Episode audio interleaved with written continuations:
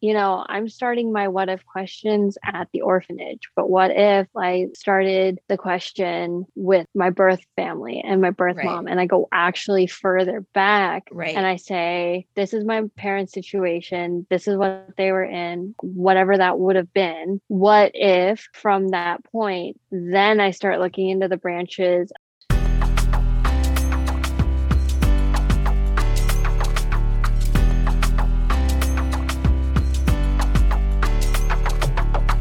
Hey, and welcome to I'm Adopted, Now What? A podcast where we talk about all things race, culture, and identity, one chat at a time. This is for people who want to get real, get deep, and figure out now what? I'm your host, Liza. Welcome to the podcast. Hello again, everyone. Thanks for coming back to the podcast. On today's episode, I am doing another Adoptee podcast collaboration. Uh, this time it's with Adoptee Meets World.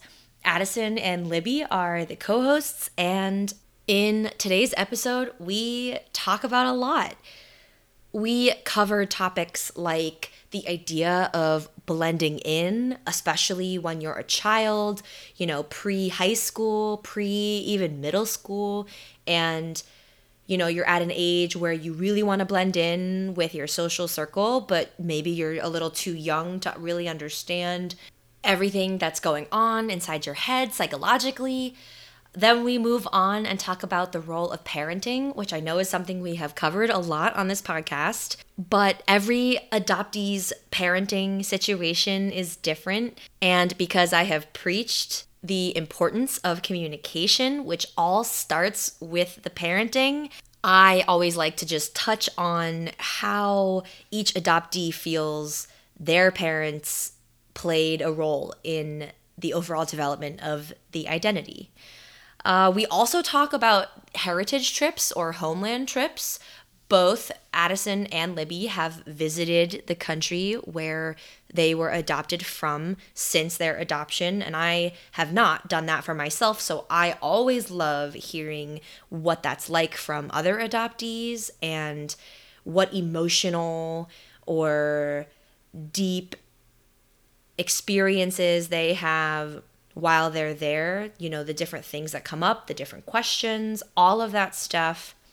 We also talk obviously about racism, uh, but specifically about you know the idea of real Asians versus not the you know Asians who have immigrant parents from Asian countries versus those who like adoptees like myself like Addison and Libby are maybe one or two or even three uh, degrees removed from the country we were adopted from. So we talk about a lot of good stuff, and I really felt like I hit it off well with Addison and Libby.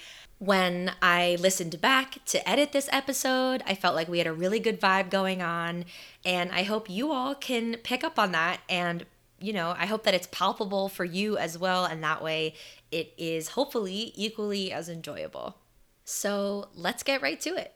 Hey everyone, welcome back to the podcast. Today we have joining us Addison and Libby from the Adoptee Meets World podcast. Addison is in Pennsylvania right now. Uh, she is a youth development specialist, used to be in the Peace Corps. And to keep sane in COVID, she started the Adoptee Meets World podcast and also got into jewelry making. We also have Libby on the show today, who is in Oregon right now. She works for BMW and has really long hours, so hasn't really done anything else in terms of hobbies for COVID because she's so busy. Thanks, you guys, uh, for being here and welcome to the show. Thank you so much for having us. We're really excited to to be doing this with you. Yeah, this is great. Uh, so I like to start off by asking all of the people that come on my show why were you inspired to do so? What motivated you to come on? And why you think talking about adoption is so important? We're always really open to connecting with other adoptees, especially um, not necessarily just from Asia, but I think that it really opened up another great opportunity to be able to get to know other adoptees, which can be really difficult, and um, share some conversation and experiences. Addison, you're the founder of mm-hmm. Adoptee Meets World. Can you talk a little bit about what your show is about and what you do? Yeah, so on Adoptee Meets World, we kind of do a combination of interview podcasts, but then there's also podcasts where it's just Libby and I. Um, the first few episodes are just me before Libby got on board as a co-host, but we like to just have conversation about maybe common themes adoptees are feeling. So maybe it could be relationships with their families or how we navigate um, dealing with social media or how I don't know what other podcasts like working dealing with this whole pandemic thing and then mm-hmm. how there's all that intersectionality in there with being Asian American and the whole like Chinese virus that issue. So we dive into that a little bit. Um, it's a little bit a mix of everything, but I think the main thing is for AMW, it's sharing the experiences that not only and I have, but the experiences that other adoptees have in this world. Mm, mm-hmm. Mm-hmm. That's really cool. I mean, obviously, we're we these are both adoption mm-hmm. founded podcasts, um, and I think it's it's definitely it opens up the a, a gate to talk about uniquely adoptee things. Um, so definitely totally relatable. Libby, what how did you come to find and work for uh, Adoptee Meets World? Basically, Addie and I were part, like our families went to China to adopt babies. We were in the same group, and our families used to do reunions with all of us together every single mm-hmm. year. And Addie and I, I, well, I've always been closest to Addie out of the whole group. And we, you know, have talked over the years and about usually sometimes about adoption, usually just about life. But mm-hmm. I was really excited when she wanted to start doing the podcast. And, and I was help like listening to her and she did everything and then she asked me to be on it. I thought it was really fun. And then she asked me to help out more and co-host. And I was like, yes. And that's how that happened. okay. And mm-hmm. um you said that you were adopted like all together in a group. That's actually the same for me. I was adopted with oh, okay. like a group of uh all the parents adopted together in like yeah. one room all at once. Yeah, we had um, that same one room mm-hmm, mm-hmm. Yeah. Uh, when when and how old were you adopted? So we were adopted in 1998. I okay. Libby was the oldest of the group, and I okay. think I'm like the second oldest by a couple weeks yeah. or something. Um, so we were about 16 to 20 months. Okay. Right. Yeah, I was 20 months. Yeah. yeah. And um, do you feel like having that adoption group, uh, you know, your whole lives has made it easier to process being an adoptee or not really? Well, I don't think we, well, at least with me, I don't think as a group when we used to have these reunions mm-hmm. we would ever really talk about our adoption it was mm-hmm. more just like oh my gosh we're going to see our friends and hanging out mm-hmm. and addie and i i don't think started really talking about our adoption until almost high school mm-hmm. i feel like mm-hmm. it was just not something that we was in the front of our minds, especially when we only saw each other once a year. And right, it's really hard for us to keep in touch after, you know, having all of our separate lives and we're scattered all across the United States. Yeah. Um. But yeah, Addie, you wanna? yeah, yeah. So, um, I think. Sorry, could you repeat the question? I was yeah, sure, no worries. like, did having that adoption group, oh yeah, kind of, you know, help help you in processing being an adoptee? Mm-hmm. Um, I think I agree a lot with what Libby said because I don't think pre high school I was really so keen on talking about the adoption. It was kind mm. of something I wanted to like throw behind me and ignore as much as I could. But mm-hmm. then, you know, as like high school starts happening, I'm realizing, okay, well, I can't ignore it. So I guess I'm just going to deal with it. Mm. And having Libby and like the rest of the group just as other adoptees in my life, it kind of normalized the situation and it didn't make me feel so alienated. And I like right. to say that I think for parents to make an effort to keep the kids in contact with each other as much as they could, I think that was probably one of the best things they did for us. So that we did have a community, even though it wasn't necessarily in our hometowns, but there were people. Mm-hmm. Why do you feel like um, you, you know, it was something you didn't want to deal with until until high school? Um, I think because I grew up in a really white town. I think like a lot of adoptees. Yep. And so I just kind of wanted to blend in. I went through a point in middle school where it's like I was figuring out, it's like, okay, I'm Asian American, but what does that mean? I had some Asian American friends, but their parents had immigrated from uh, various countries in Asia. Mm-hmm. So it was a slightly different situation. And I wanted to not necessarily be like them, but be accepted by them as an, like, a, like a non-adopted Asian. Mm-hmm. I don't know how to put that into words. like I wanted to be accepted by that by the Asian American community who wasn't adopted. Right. And so I guess leaving middle school, realities hit, and I was like, I'm not like that, and I just need to accept it and be okay with it. Mm-hmm. Yeah. Libby, did you feel like the same when you got to high school?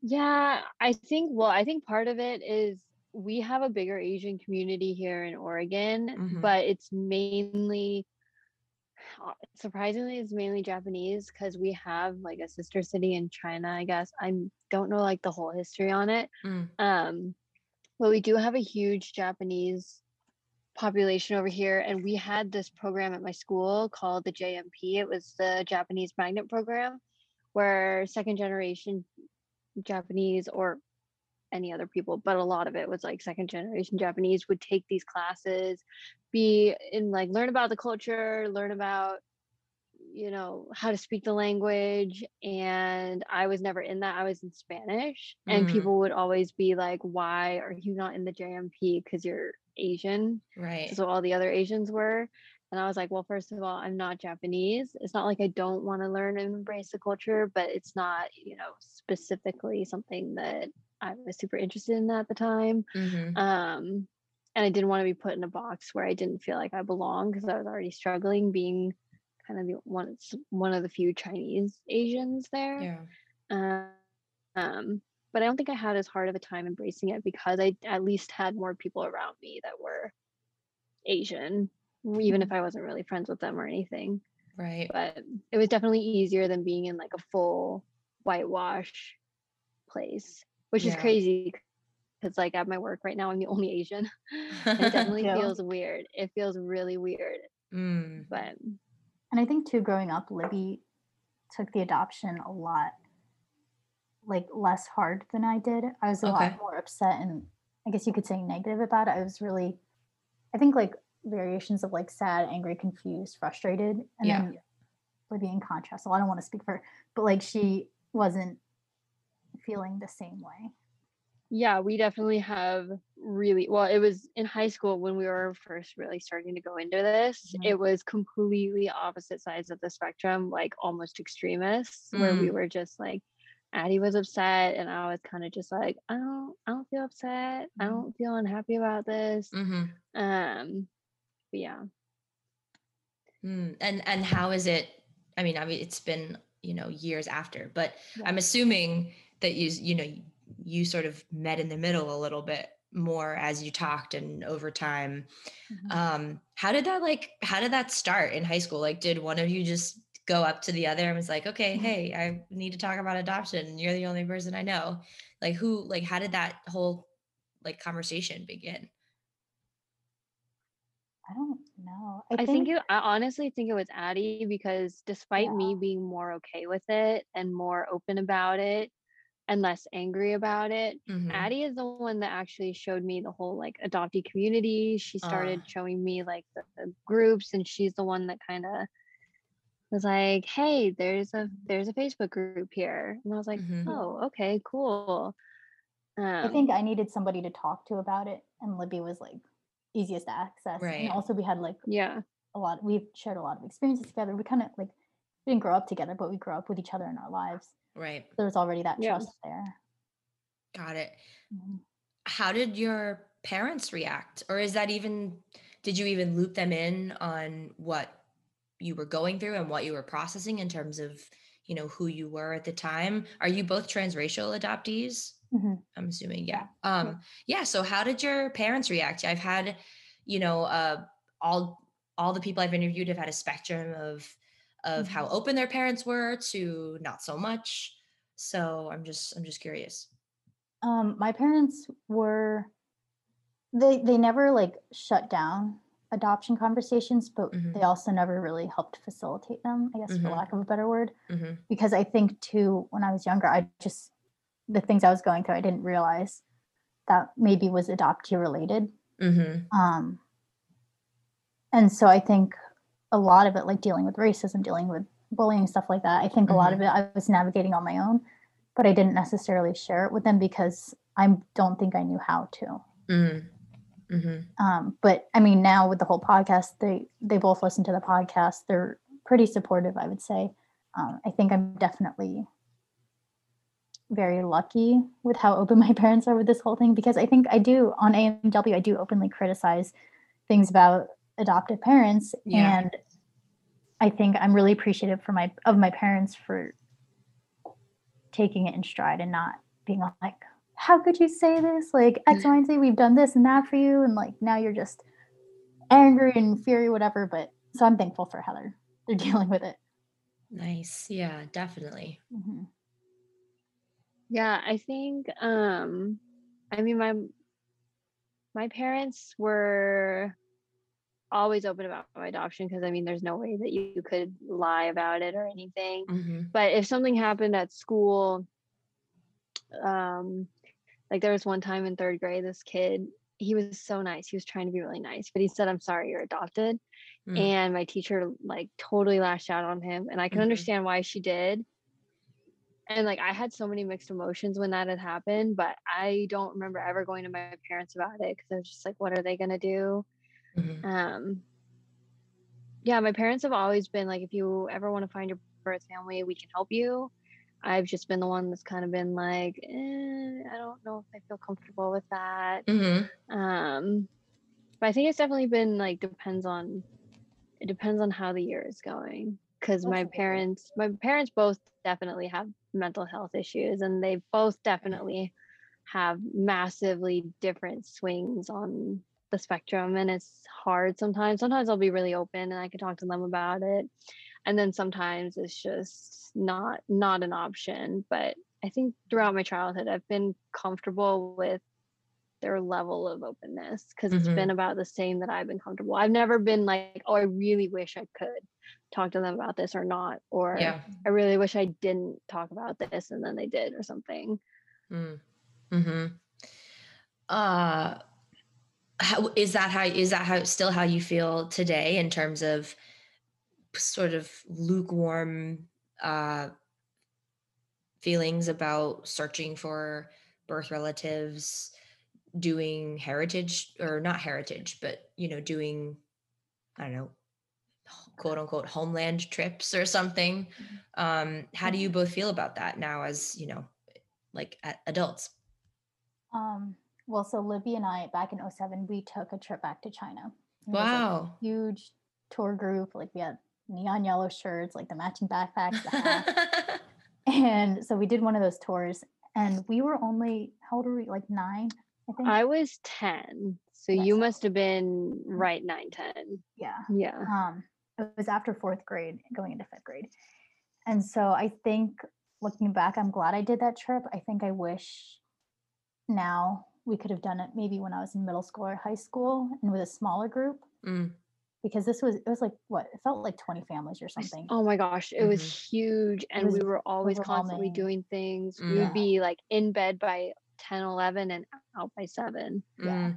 Yeah. Um, so it was a lot of a whirlwind so i think i definitely want to look to going to china soon in like the next couple of years when the world calms down a little bit hmm um, but i'm glad i went and we i think it's something that was good and we got to go back and see our orphanage You did. Yeah.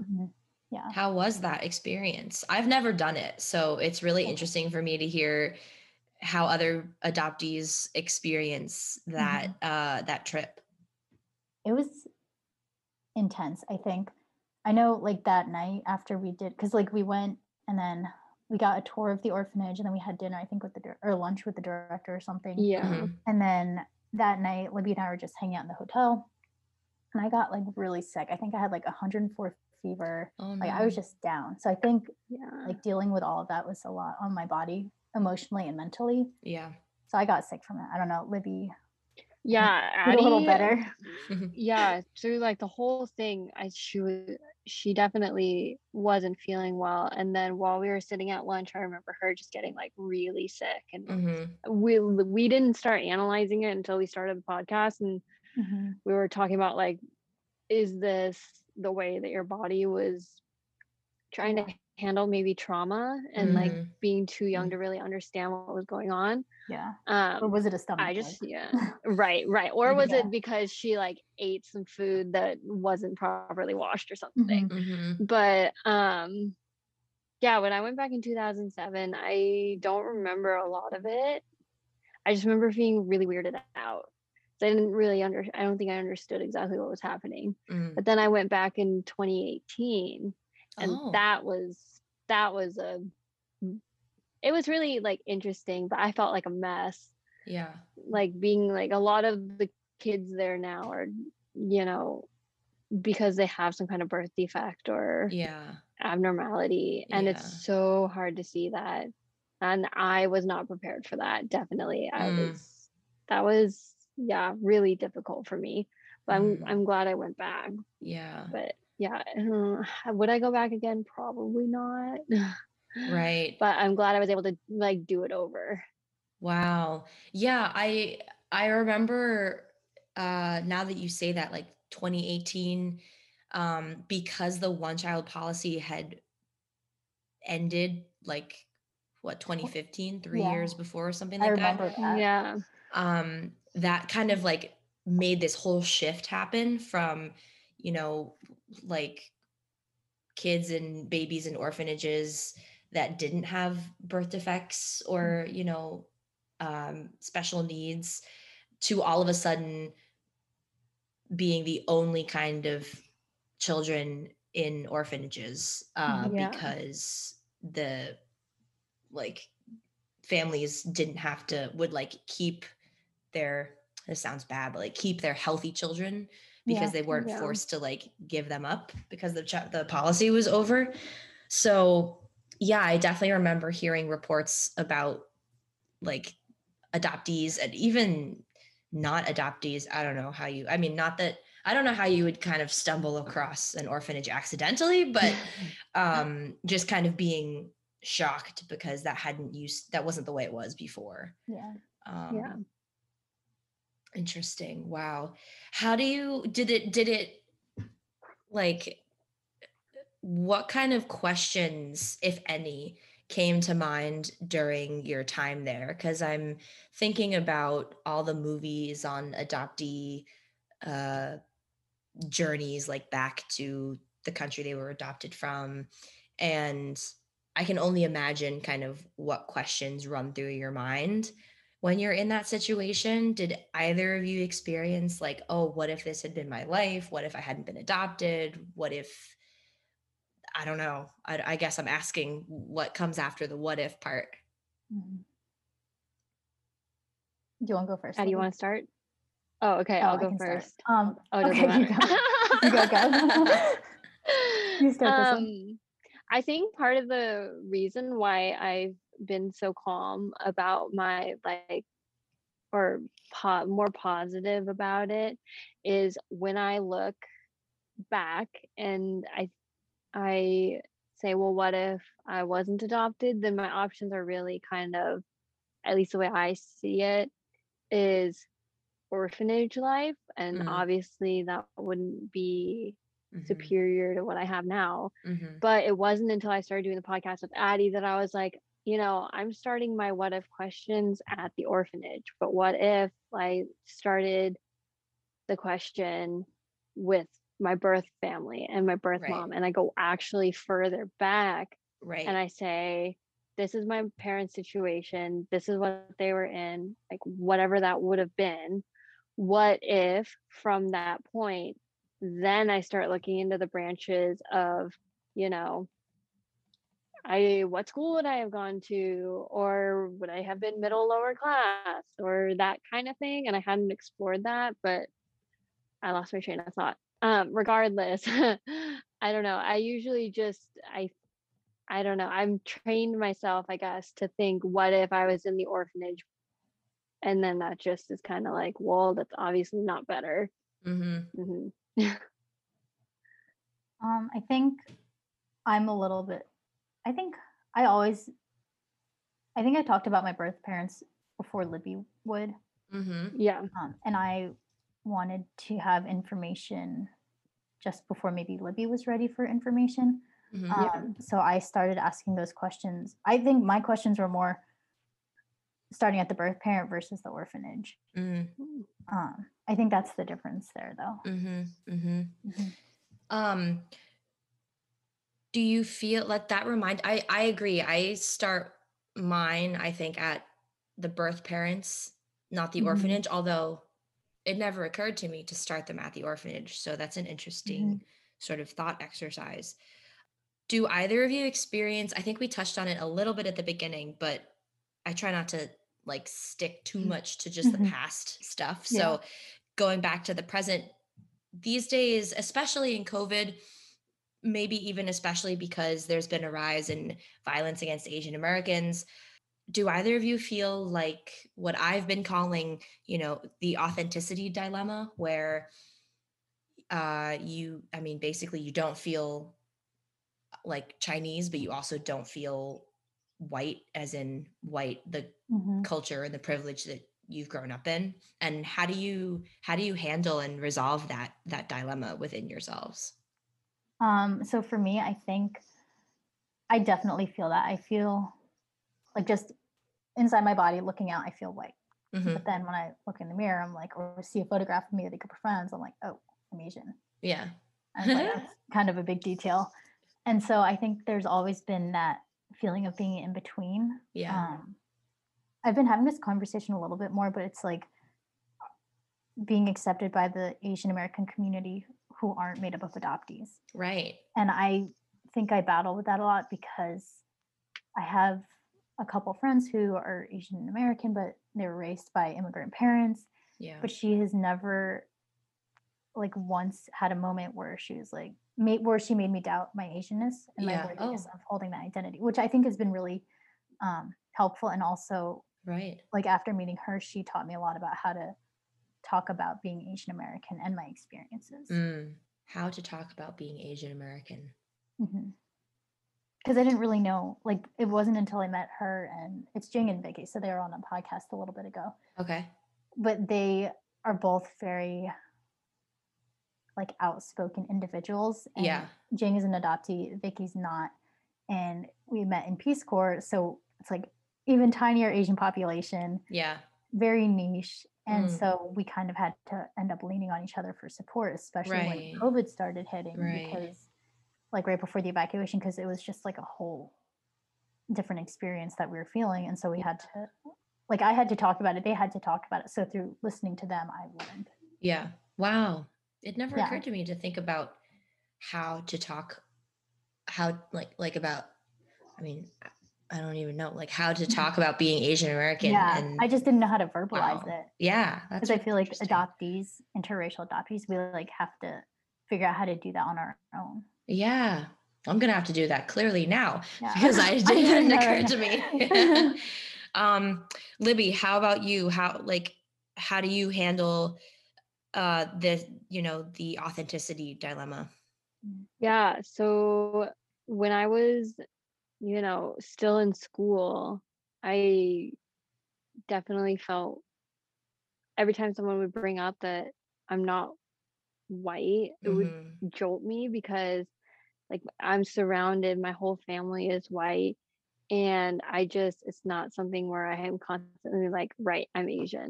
Mhm. Um, and whenever someone has, I don't know, um, it wasn't until I met my my husband now that I really started getting into like the Asian community, the non-adoptee, like I call him the real Asian, but I Yeah. know that's not right, but like whatever. That's Um, okay. Uh, People will be able to understand what you're just what you mean.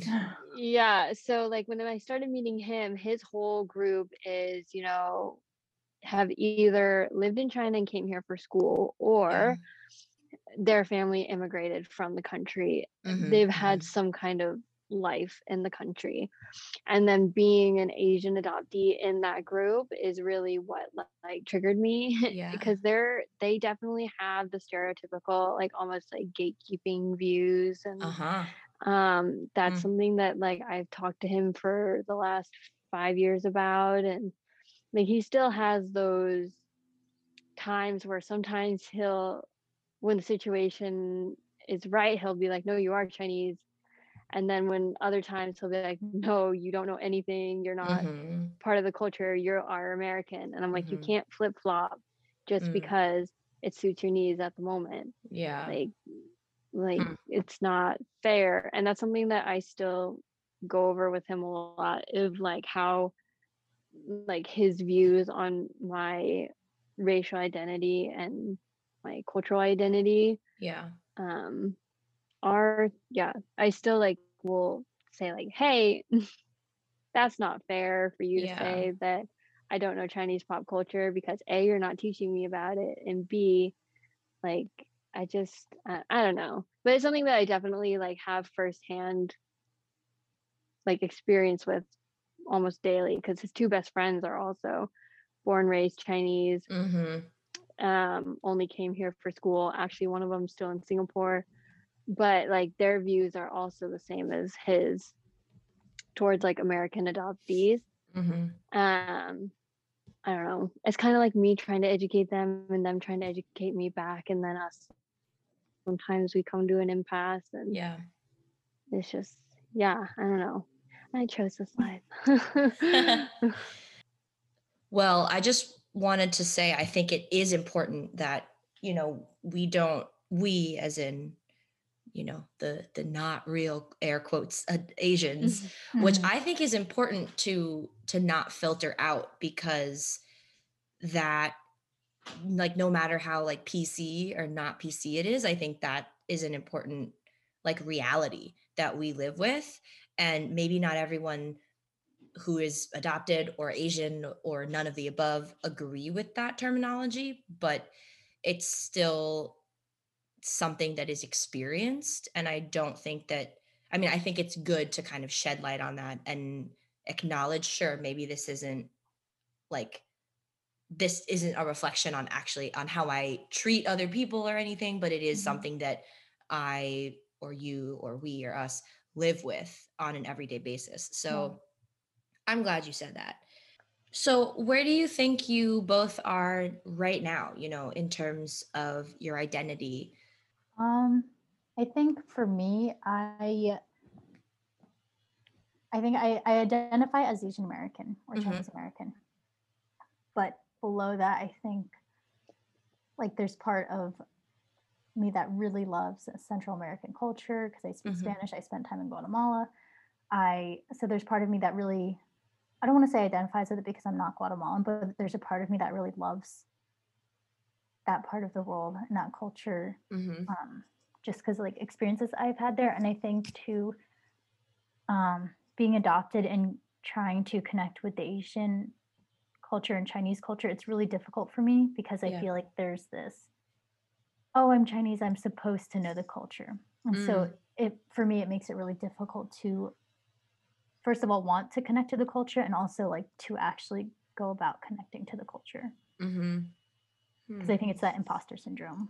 Right. it's like I'm not Asian enough, I'm not X, Y, and Z enough. Mhm. Right. I just interviewed someone um, who is adopted from Guatemala. It's very Oh, really? interesting. Yeah. I just got a message from someone who's adopted from Guatemala. Maybe Oh, how funny. Yeah. Maybe it's the same person. I wonder. Yeah. um, that's really neat. Uh, Libby, how about you? Uh, just because I, I thought of the question because we were talking about, you know, being real Asian versus not and Mhm. how that ties into uh, one's identity complex. And so, you know, how do you, how would you say that ties into your identity and who you are right now? Yeah. Um, well, before I met my husband, I definitely felt like just straight up good old American. And I didn't really feel like Chinese American because I didn't really have access or like knowledge of any really of my Chinese part. Mhm. But now that I'm with him, I feel definitely more like Chinese. I still identify as Chinese American, but I've definitely learned more about the culture, embraced more of it, trying to learn Chinese. Mhm. So now I definitely, if you set me down in a room, I would definitely feel more Chinese than just straight white American, Mhm. um, which I appreciate. I really, I really like being able to embrace the culture more, especially when it's on my own terms. Mm. And I feel like now that I have my husband, he, and if he says something that bugs me or whatever, I just put him in his place and it makes me feel great and it makes me feel like a strong Chinese woman. but um, yeah, I definitely feel like very Chinese American. Mhm. I think too, since Libby got married, Yeah. um, because like we call it, we're like we call each other sisters. So like, Uh-huh. Yeah. Um, so I think especially when they got married, it's made me want to connect to the culture a little bit more Mhm. because I know it's going to be a big part of Libby's life, Right. and so naturally I want it to be something that's part of my life. So I'm like a little more leaning into it. I think as Mhm. much as I can. Mhm. Um, and she's never like pressured me like, oh, you need to do X, Y, and Z, blah blah blah. But Mhm. it's very much on my terms. But it's something that I want to do because if she decides to have children in the future, I want to be a part of that. And if they're doing certain things, maybe in China or like they're celebrating something, I want to make sure that I can be a part of it as much as I can. Yeah. Yeah. I don't want to be like not outside of it, but I want I don't want it to be something that is too difficult for me to the point where I can't just embrace it and be part of whatever's going on. Right. Yeah. Yeah. That's a. I mean, that's a good friend and also well said. Um, interesting. I'd never thought about it in that way Mhm. before. Like, if I had a a friend who Yeah. got married, and you know, and because I feel also very disconnected to anything Asian, and it's funny I say that with like Asian art on the wall I behind know, me. and I got this thing behind me. um, but I feel very disconnected. And I actually Mm-hmm. don't think if it wasn't for the podcast in helping me grow in my own identity, I don't think I would have these this Asian art up on the wall. I think Mm-hmm. even that has been um progress for me Yeah. in terms It feels of like a lot for me. It's like yeah, totally. Like kind of a lot. accepting Yeah. hmm and acknowledging and embracing yeah, that Asian side. But I never thought about it like if um like if I had a Chinese best friend and yeah. they got married and had kids and how would I make sure that I could be a part Engage, of maybe, yeah. their a- their Chineseness? That's an Mhm. interesting that's an interesting Yeah. thought. yeah, I don't think Um, that I think if I didn't meet him, I probably would be exactly where I was before and I wouldn't Mm. really care or wouldn't really try to embrace it at all. They Mm-hmm. wouldn't have the means to, but hmm yeah, I think it would have been a different definitely a different branch of life. Yeah. yeah. Well, I know that Libby, I know that you said a little bit before about sometimes it'll be, oh, you won't understand because you're not Chinese or not Asian or not not Chinese, but also you are Chinese sometimes. Do you feel like like he your husband accepts your adoption? Um or not or I- not really. I don't know. I feel like it definitely depends because like when I went so when I went back in 2018, it was to meet the family, all of his family, and all of Oh, them are in. China. Oh, not one his mom like only speaks like five words in english but when i was back there i was told like not to talk about my adoption don't mention it don't bring it up it was definitely like taboo Okay. not something that they wanted to say at all Mhm, mhm. and so i feel like that must be like ingrained in him yeah i don't i just think the view of adoption in like actually in china Mhm. is fear and shame yeah. and not something to be, you know, brought up. Huh. But yeah, it's definitely been something that we've had to work on. Like Mhm. not only him, but like me as well to f- Right. see where he's coming from. We got into an argument this morning about it. So it's not like it's definitely there. It's present. And it doesn't Yeah. help too that like now he's living with my mom and he can kind of see I don't know, like the stuff that I go through Right. and because we're all living under the same roof right now, which is right, just great. But I never like when I was little, I never envisioned myself with an Asian man. I neither did like, I. I was very exclusively into like white boys. Um, yes. who knows whether that was like deep, deep suppression of anything Asian? It Mm-hmm. probably was.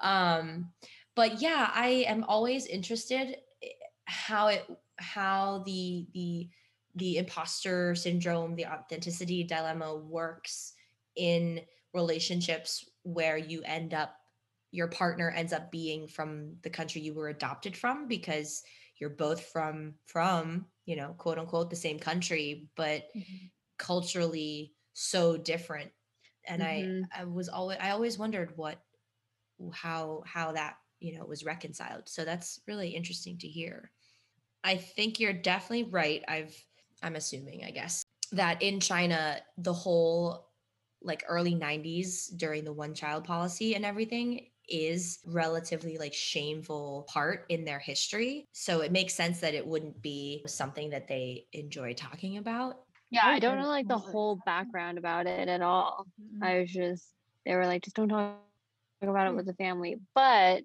they also were the ones that took me down to the orphanage and they toured it with me. So it's very like She won a second. I don't know if it's just a him thing. right Yeah, yeah. So I don't know if it's just like a his family thing. Hmm. I doubt it. But I don't know. I guess it's like fine when you're far enough away from the situation. But Mhm.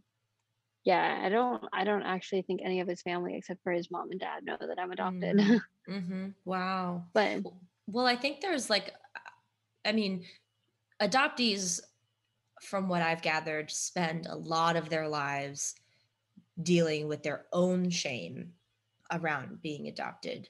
Unwanted, maybe they were unwanted or Mhm. just shame from all kinds of different things.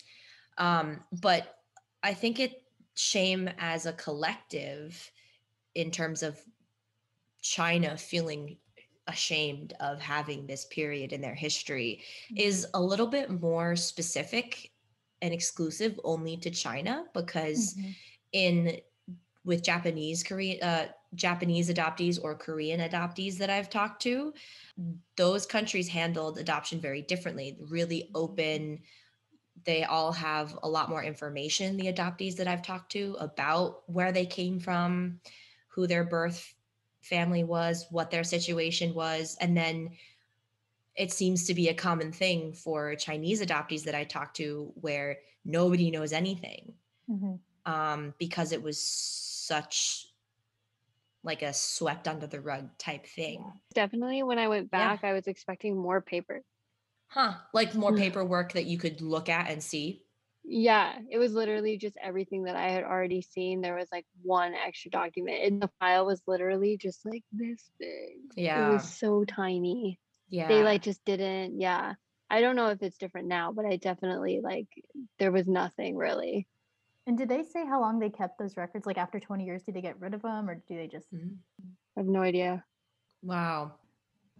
Well, I think that's reflective in like when I was doing research for the podcast, I realized that in America, there's no like public centralized database for adoptees.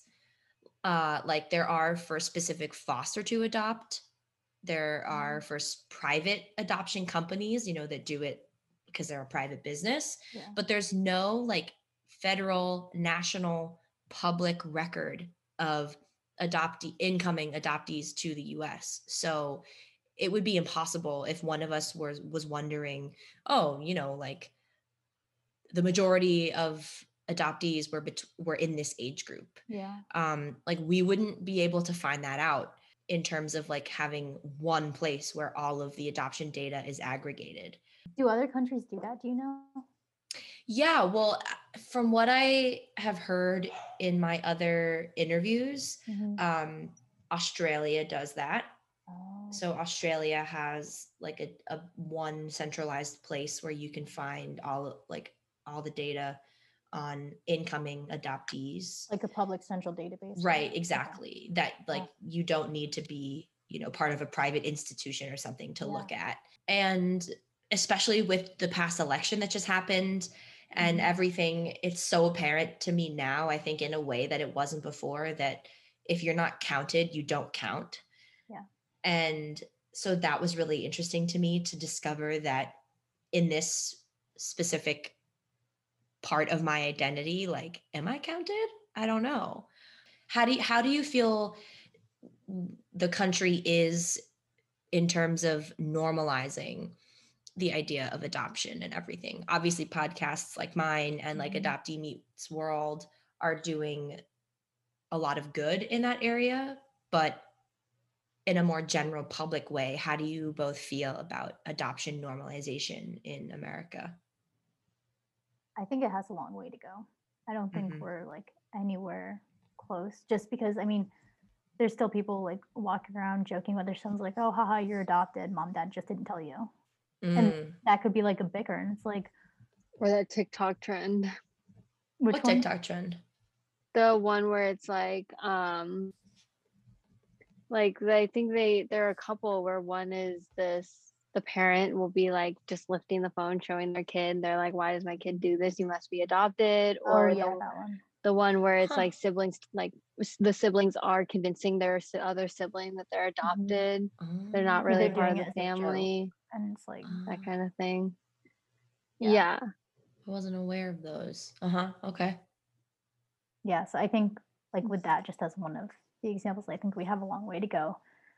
Um, hmm. yeah have any of you experienced like blatant racism because of COVID?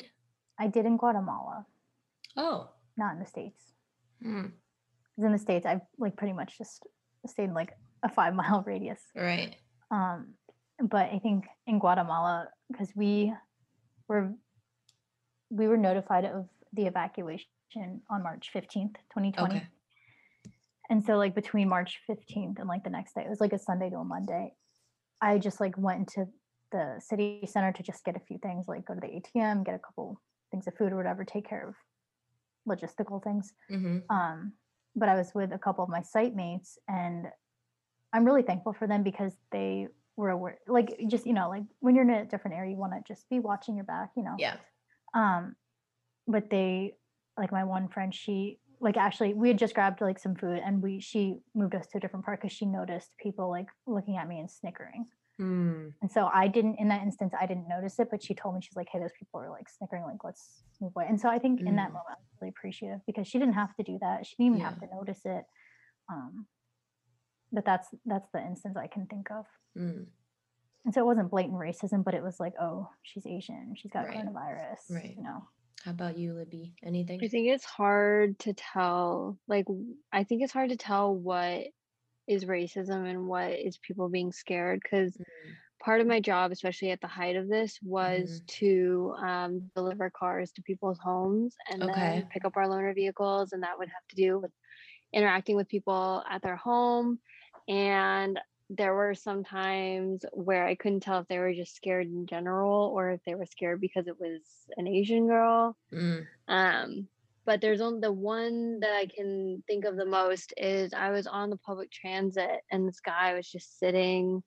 There were like a couple other people on, in the cab, and this guy was just sitting there. And um, I walked past him to go sit because I always sit right next to the driver because I'm a scaredy cat and I feel much safer if I'm up there. Mm-hmm. And so I walked up there to the very front, sat down. I like looked around just so I knew who was around me. Um, made dead ass eye contact with this guy and he just flipped his mask on and turned the other way. Mm. And like I was just like, okay, there were like five other people in this whole cab. And it was me that triggered you to put your mask on. Mm-hmm. I mean, whatever, you have a mask on, so I'm fine. But it just it bugged the living crap out of me. Hmm. But yeah, I don't know if what I saw or people I interacted with, um, if it was just fear of racism, because it's it's just so hard to tell when something so major is going on. Because I can understand people being scared, mm-hmm. um, and like me delivering their cars and then making sure they're all wiped down and stuff. like if they ask me what exactly did you do to disinfect the car that could just very well be them being scared because of covid or that mm-hmm. very well could be because this asian girl drove their car home mm. you know i don't know wow i didn't think about that yeah that's i mean that's yeah that's tough yeah i get um, nervous too because like where i am in pa it's like there's like a little city mm-hmm. it's a small city but sorry, that's my dog. That's okay. Um, but around, I get nervous because. Give me a minute. No worries. Shoot, what was I saying? Oh, so I where I am in PA, it's kind of like city, but then there's also super rural. Mm. And sometimes, like if I'm at the grocery store or at Home Depot, and I see somebody who has maybe a more stereotypical looking country kind of truck, I associate it with maybe more conservative views. And so then I get really nervous. Mm-hmm, mm-hmm. Mm-hmm. Yeah. And I don't want to be like stereotyping, but at the same time, there's a lot going on right now in our world. I think the country's extremely divided. Mm-hmm. And I don't want to be in a position where I'm in danger. Yeah. But I hate that I'm stereotyping. Yeah. It's, it's between a rock and a hard place, really. Yeah. I mean, and that's a that's a reductive statement but mm-hmm.